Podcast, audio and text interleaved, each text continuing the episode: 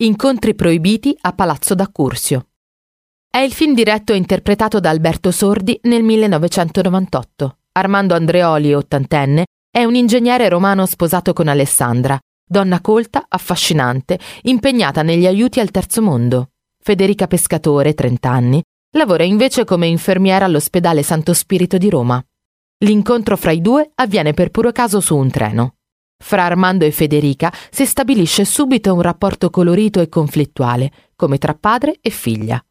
Dopo un convegno, Armando accetta l'invito di Federica a restare con lei a Bologna, ma non trovando hotel liberi, decide di dormire nella camera di lei. La notte scorre tranquilla, ma al mattino in camera piomba il fidanzato di Federica che equivoca la situazione.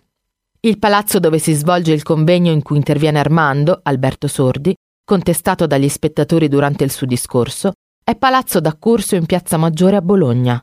Palazzo d'Accursio comunale è sede del governo della città di Bologna fin dal 1336.